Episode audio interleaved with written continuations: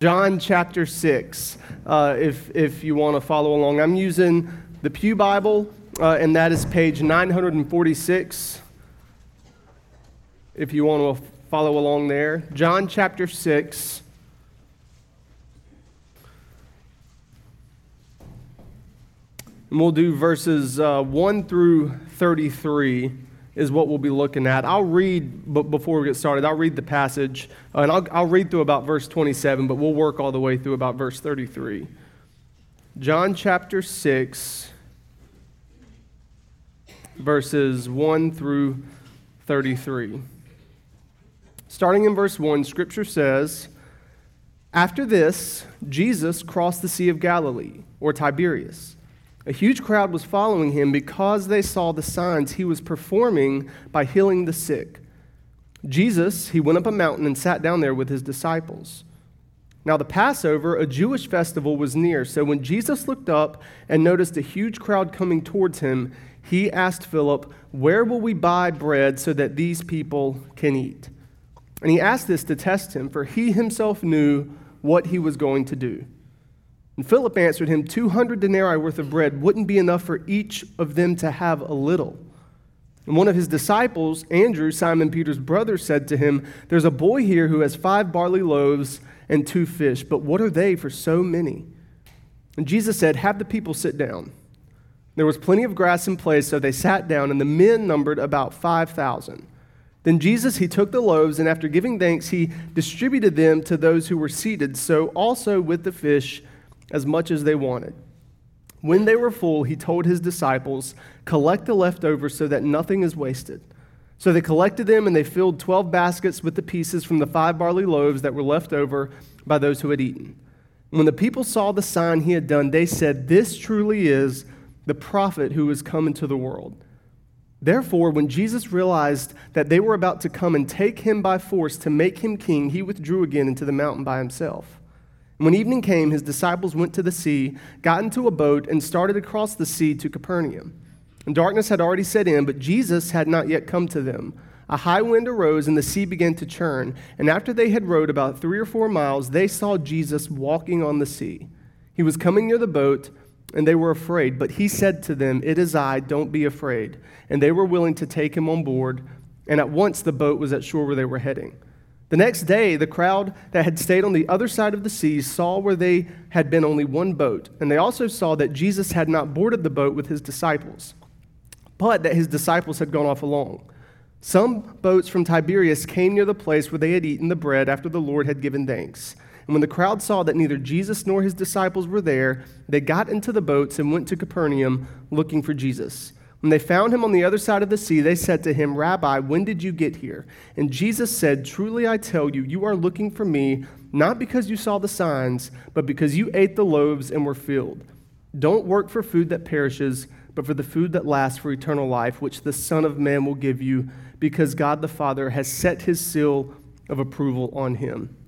Let's say a prayer. Lord, we're thankful for your scripture this morning. I ask that everyone in this room would be moved by the words in this passage and that we would come to greater faith in you. Those of us who do believe and those who don't believe, I ask that you would move them to faith this morning. In Jesus' name, amen. So, we have a familiar passage today. It's one everyone in this room has probably heard at some point. Even unbelievers are aware of uh, this passage. And personally, I think about this passage often when working with the youth, uh, because that's what it feels like getting snacks for them the feeding of the 5,000. They are vultures over this food. Uh, and it's, it's hilarious. And they'll, they'll, I, I could get enough snacks to feed a pack of wolves for like a month, and they would blow through it in one night if I let them. They, they are just always hungry, always looking for food. And I had to start locking uh, the snacks. I, I, I, found a key. And look, any of you guys, if you're ever here and you need a snack, uh, just come find me. I'll show you where the stash is. Terry knows what I'm talking about. Uh, but I, I, had to start locking it, and then they sniffed out the key. They found the key, and I, I caught one of them with the key in the lock, and he just looked at me like, like a deer in headlights. Uh, and uh, they're, they're wild animals when it comes to food. It's the feeding of the 5,000 with that group. And honestly, I thought they were bad, and then I went to kids' camp. and there's like goldfish and Rice Krispies like hidden and stuffed under the mattresses. It was like they finally got this freedom to eat as much as they wanted all the time. And uh, there was one day, one kid, he had like, I'm not joking, probably six or seven chocolate chip cookies and then a big full cup of ice cream. And that was his meal. Like, that wasn't dessert. That, that was the entree for him. Uh, so we, we had a good time, though. But it always feels like uh, the feeding of the 5,000 to me. In our passage uh, this morning, it shows Jesus perform one of the most memorable miracles that he does. There's a crowd of people who are in need, and to everyone who was there, and even for us today, a need that seems impossible to meet, it was absolutely, completely possible for God. So, verses uh, 1 through 3, it starts out and, and it says, After this, Jesus, he crossed over to the Sea of Galilee, and a huge crowd was following him because they saw the signs that he performed by healing the sick. Jesus went up to a mountain and he sat there with his disciples. So, a little background for you. In chapter 5, Jesus, he heals a man who had been disabled for like 38 years. And he does this healing on the Sabbath. Uh, and this makes the Jews that were there and saw it pretty unhappy. So they started persecuting Jesus. They started coming after him. And at the end of chapter 5, Jesus, he goes into this speech to them about how they think they know God, how they think they love God, but they don't because they are living for the glory of man rather than the glory of God. And he tells them, You don't even believe what Scripture says because Moses wrote about me, and you don't believe it. He says, if you don't believe what Moses has said, of course you're not going to believe what I've said. And so Jesus, he, he moves on from this interaction. That, that's a little bit significant later. He moves on from this interaction. He crosses to the Sea of Galilee. And here in the beginning of chapter 6, it says that this crowd follows him. It's helpful to remember Jesus, he had established himself at this point, at minimum, uh, as someone who uh, was unique and different from everyone else. In some of your Bibles, if you're following along in the Pew Bible, uh, it, you'll see at the beginning of the chapter it says the fourth sign, the feeding of the 5,000. So in chapter 2, we have the first sign Jesus, he turns the water into wine. In chapter 3, we have the second sign Jesus heals the son of an official in chapter 5, we have the third sign, the healing of the disabled man that I just mentioned. Uh, and then here, this is the fourth sign. And, and on top of these miracles that he's done, he's already done three really big signs. He's teaching in ways that these people have never, ever heard before. He's speaking in ways that they have never seen any teacher, any rabbi ever speak in ways. So you can believe that someone like Jesus, he had built up a following at this point. So the crowds, they follow him, and, and Jesus, he goes up this hill and he sits with his disciples. Verses 4 through 6, it tells us now the Passover, a Jewish festival, was near. So when Jesus looked up and noticed a huge crowd coming towards him, he asked Philip, Where will we buy bread so that these people can eat? He asked us to test him, for he himself knew what he was going to do. And Philip answered, 200 denarii worth of bread wouldn't be enough for each of them to have a little. So, John's gospel, this is told in three other gospels Matthew, Mark, and John. Uh, John's gospel is the only one who tells us that this happened near the Passover, which I think makes this miracle all the more significant. Passover, uh, it celebrates God's provision for Israel. So, in multiple ways, and one of those ways was God's provision through the Exodus from Egypt, saving them out of Egypt, and providing for them while they were wandering in the desert for 40 years, wandering in the wilderness. God, He rained down bread from heaven to provide for their needs while they were wandering in the wilderness. And here on this mountain, while Passover is approaching, the very thing they're celebrating, Jesus is going to provide bread for the needs of these people. And Jesus, he, he sees this crowd, this huge crowd, which the passage it, it later says, as we know, it says the men numbered about 5,000. And the Greek word that's used, it, when it says men, it doesn't mean men as in like humanity, people. It means specifically males. Uh, that's the word that's used. So, on top of that, there's no doubt that women and children were present. So, it could have been 10,000 people, 15,000 people. There were definitely more than 5,000 people there. Uh, and in Matthew and Mark's account of this story, it tells us that Jesus, he looked at the crowd and he has compassion on them. Mark tells us that he had compassion on them because they were like sheep without a shepherd. Jesus, he looked at this crowd of sinful people and his heart was moved with compassion for them because they had no hope. They had no hope in their sin. They had no life in them, and he wanted to change that for them. He wanted to give them life. He wanted to give them forgiveness of their sins. He wanted to give them hope. And so he prepares to do this miracle. But before he does that, he looks at Philip and he says, Where can we go buy bread for these people? Imagine being Philip and, and you're with Jesus looking at this crowd of thousands, and Jesus looks at you and he says, Hey, we need to feed over 5,000 people. Where's the nearest bakery? And that, that's essentially what Jesus is saying to him. And Philip's looking back at Jesus like, Really? You, you, you want me to find some mom and pop shop to bake bread for all of these people? And, and you probably want it done soon, so like within the next half hour, hour. And Philip says, also, we have about 200 denarii on us right now. That wouldn't be enough to give each person like a crumb. No one's going to leave away, away from this place happy. Have you ever been hungry and like someone gives you something, but it's so little that it just makes you more mad than you were before you ate? It's like, what was even the point of this? I'm, I'm, I feel worse than I did before having nothing. Uh, that's what Philip's saying here. And it's, it's important to remember, you know, Jesus, he, it says that Jesus is testing Philip in this passage. Jesus knows the miracle he's about to do. He has no intentions of actually sending Philip to go try and find or buy bread for these people. But he wants Philip to know, he wants Philip to have the faith that what is impossible with man is possible with God. I think it's important that we remember the object of our faith, it's not logic. The object of our faith is a person the Lord Jesus Christ. He is the object of our faith. That means what doesn't make sense in the natural world is incredibly realistic when God is involved. So Philip was thinking with the money that they had. He's going, We have X amount of money, which means meeting the need here is limited in X amount of ways. And that kind of thinking in our hearts, it's putting limits on God that don't actually exist. Now, it's a good way to think and function when it comes to household budgeting, but the kingdom is not a household. And our resource is Christ Himself. The potential of Christ Himself, it knows no bounds. As you all know, here at Talitha, we have a business meeting every month, every month, and every month we look at the church budget. So we have a church budget, and we absolutely should. It's good and right for us to be sure as a congregation that we're being good stewards together. But if we take whatever our budget is, whatever our resources are, and we say, God can only do this much because we only have this much, then we've misunderstood what it means for Jesus to be Lord.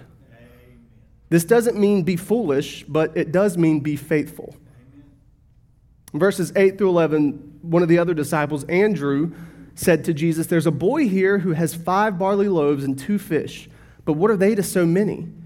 Jesus said, Have the people sit down. There was plenty of grass, so they sat down, and the men numbered about 5,000. And Jesus, he took the loaves, and after giving thanks, he distributed them to those who were seated. So also with the fish, as much as they wanted.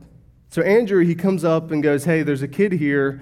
He's got five barley loaves and two fish, but I don't think that's enough.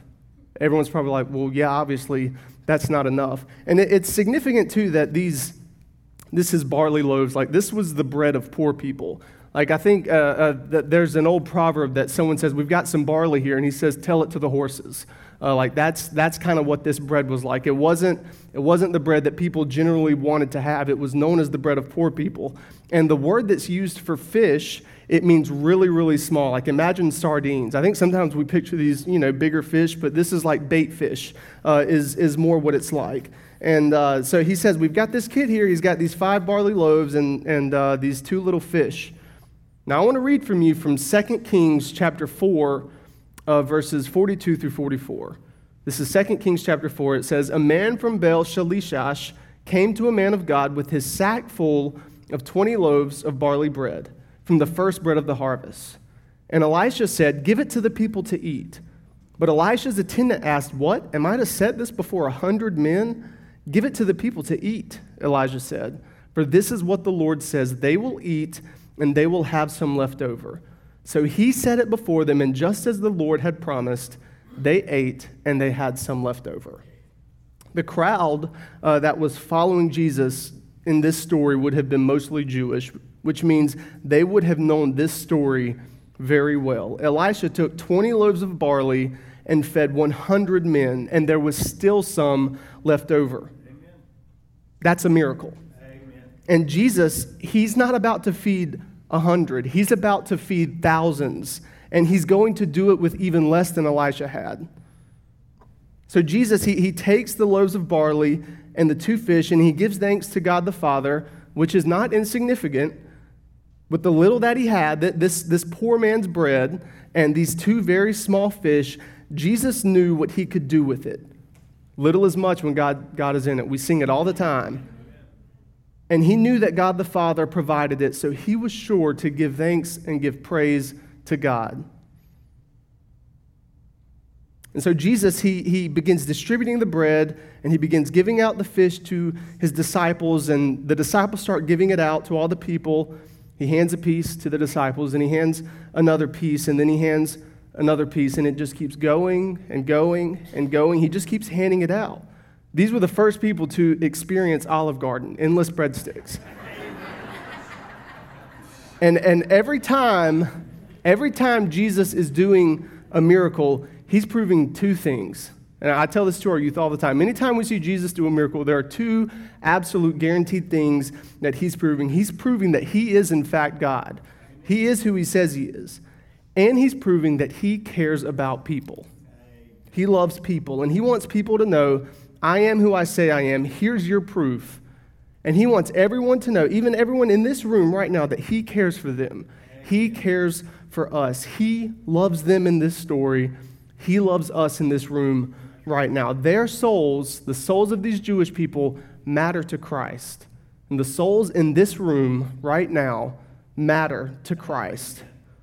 Our souls matter to him. People are, it's not like we're just tallies that he has. He's keeping this tally checklist of, okay, we got another one, we got another one, we got another one. That's not how he views us. He, he looks at each person as unique and specific individuals that he uniquely and specifically cares about that we really matter to his heart. And in his heart, he really actually wants what's good for us. And what's good for us is to give our life to him. So Jesus, he, he gives them as much as they wanted. And I think that's important too because this wasn't a snack, it wasn't an appetizer. He let them eat until they were full because that's what they needed. They needed to be filled physically. And God wanted to bless them. These people here, they're not rich.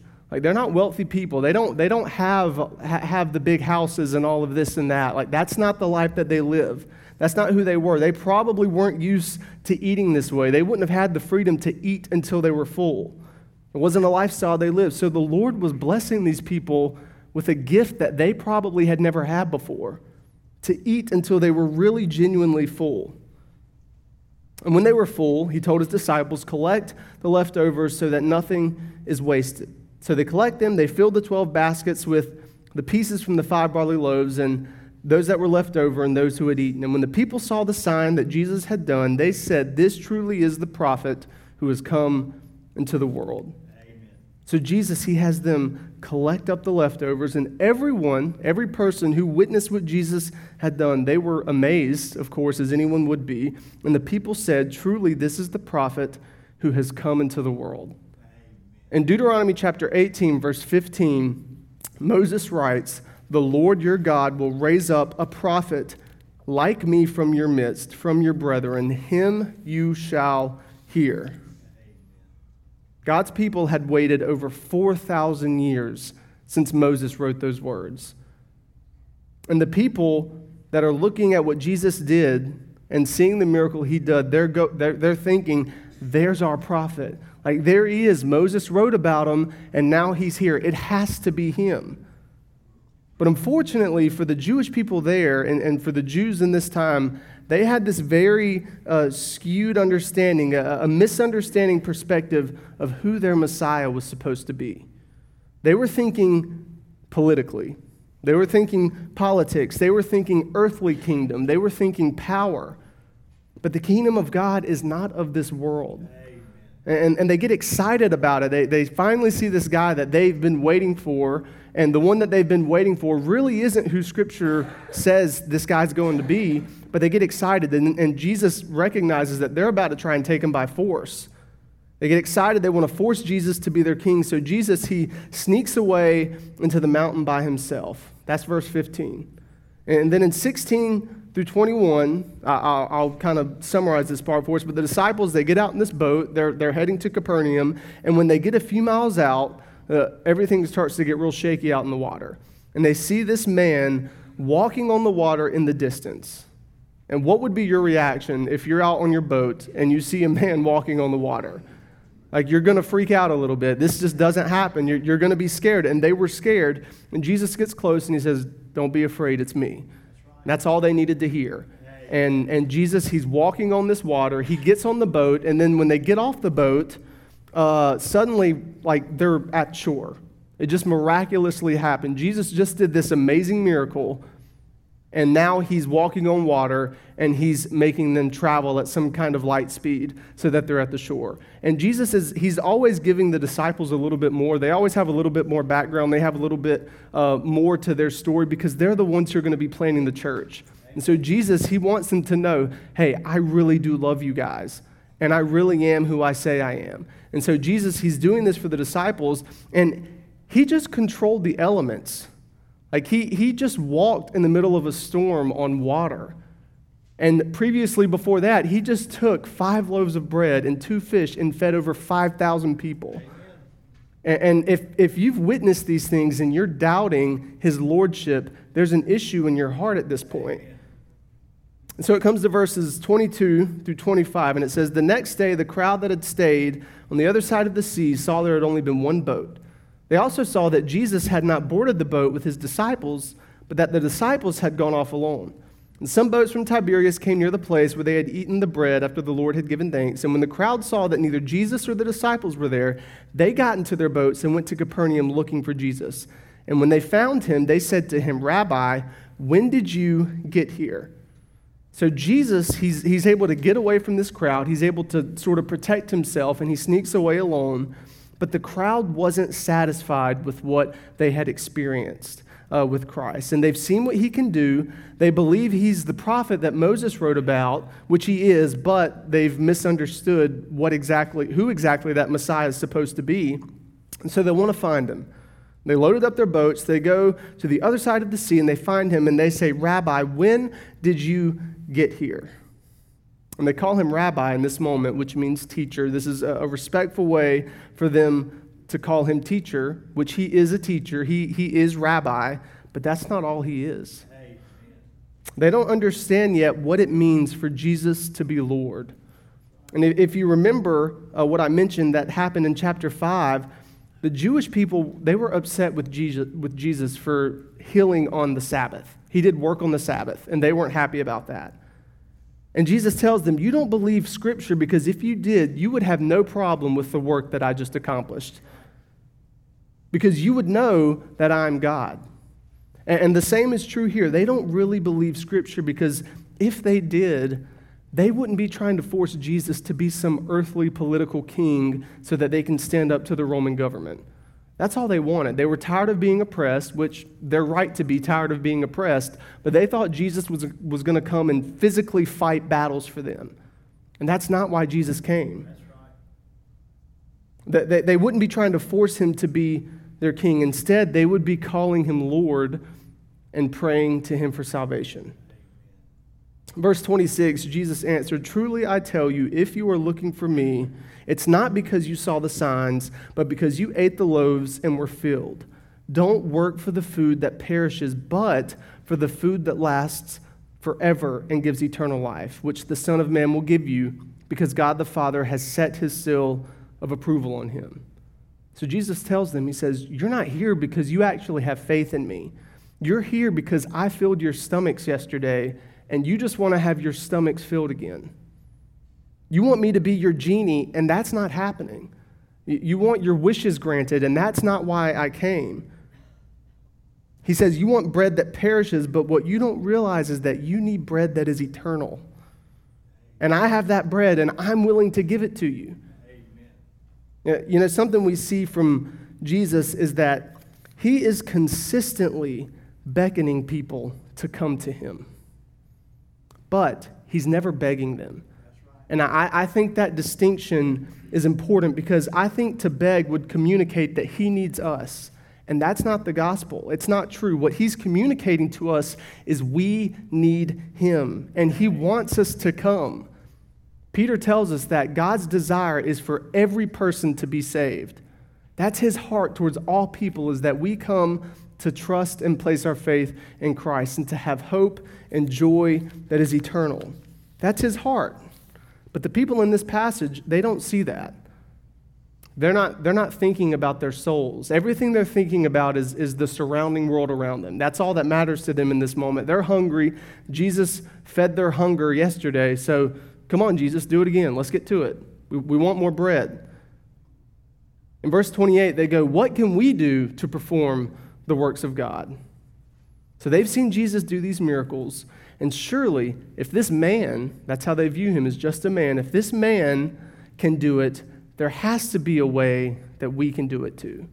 So they say, What's the secret? Like, how do we do what you did yesterday? If you're not gonna, gonna fill our bellies with bread, at least tell us how we can do it so that we can fill our bellies with bread. That's what they're thinking. They want power and they seek glory for themselves. And that's exactly what Jesus says to them in chapter 5. He says, You don't seek glory of God, you seek glory for man.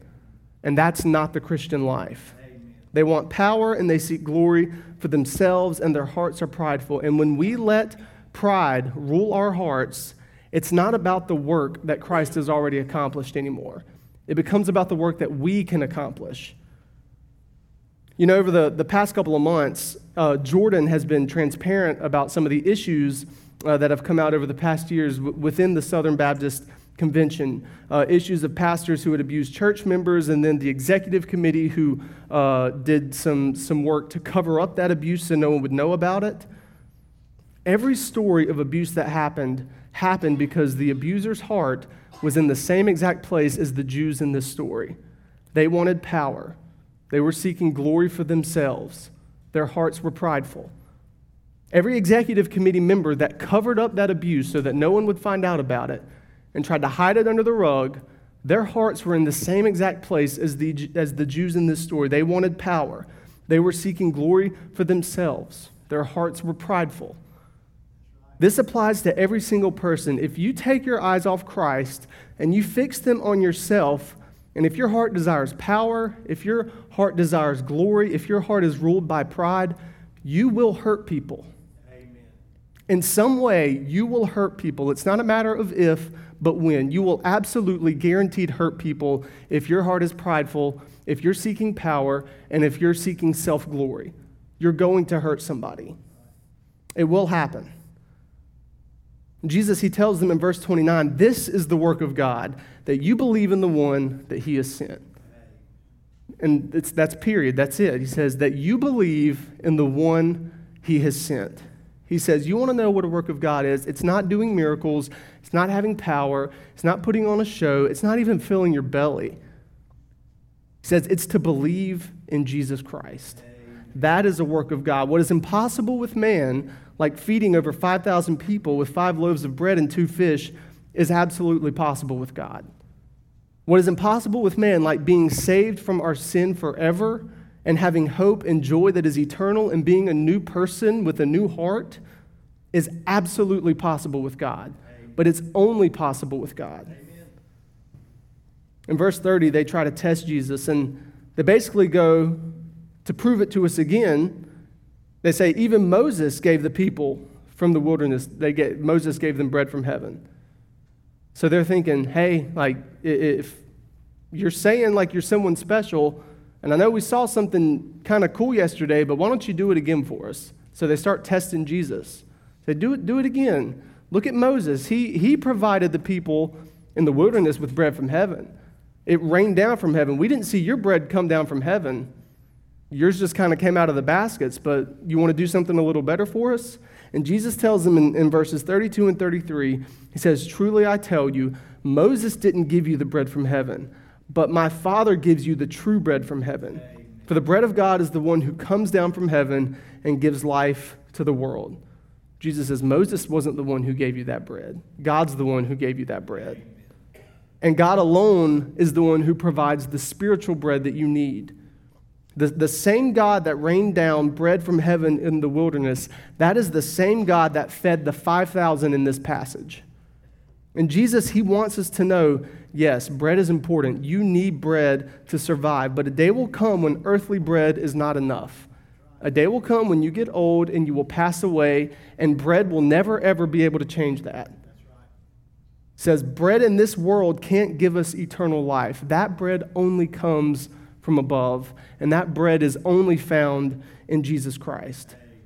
Jesus, he says, Come to me, all who are weary and burdened, and I will give you rest. Everyone in this room knows what it's like to be weary and burdened because of sin. I think even people who aren't Christians would be able to agree with that. Everyone knows what it's like to be weary and burdened because of sin. Maybe it's your own sin and your own shortcomings. Maybe it's someone else's sin and, and how they've hurt you in your life. Maybe it's just this broken world because of sin that's wearing you down, Jesus is offering rest from that weary today. Let's fix our eyes on Christ, the bread of life, the hope of our salvation, our King and Lord. Let's pray together. Heavenly Father, we're grateful that you are the bread of life, that in you and in you alone salvation is found, and that you came down to this earth and you took on human flesh so that we could be forgiven for our sins forever. Help us to never forget that you are Lord and that you, as Lord, love each and every one of us uniquely, specifically, specially. We ask these things in Jesus' name. Amen.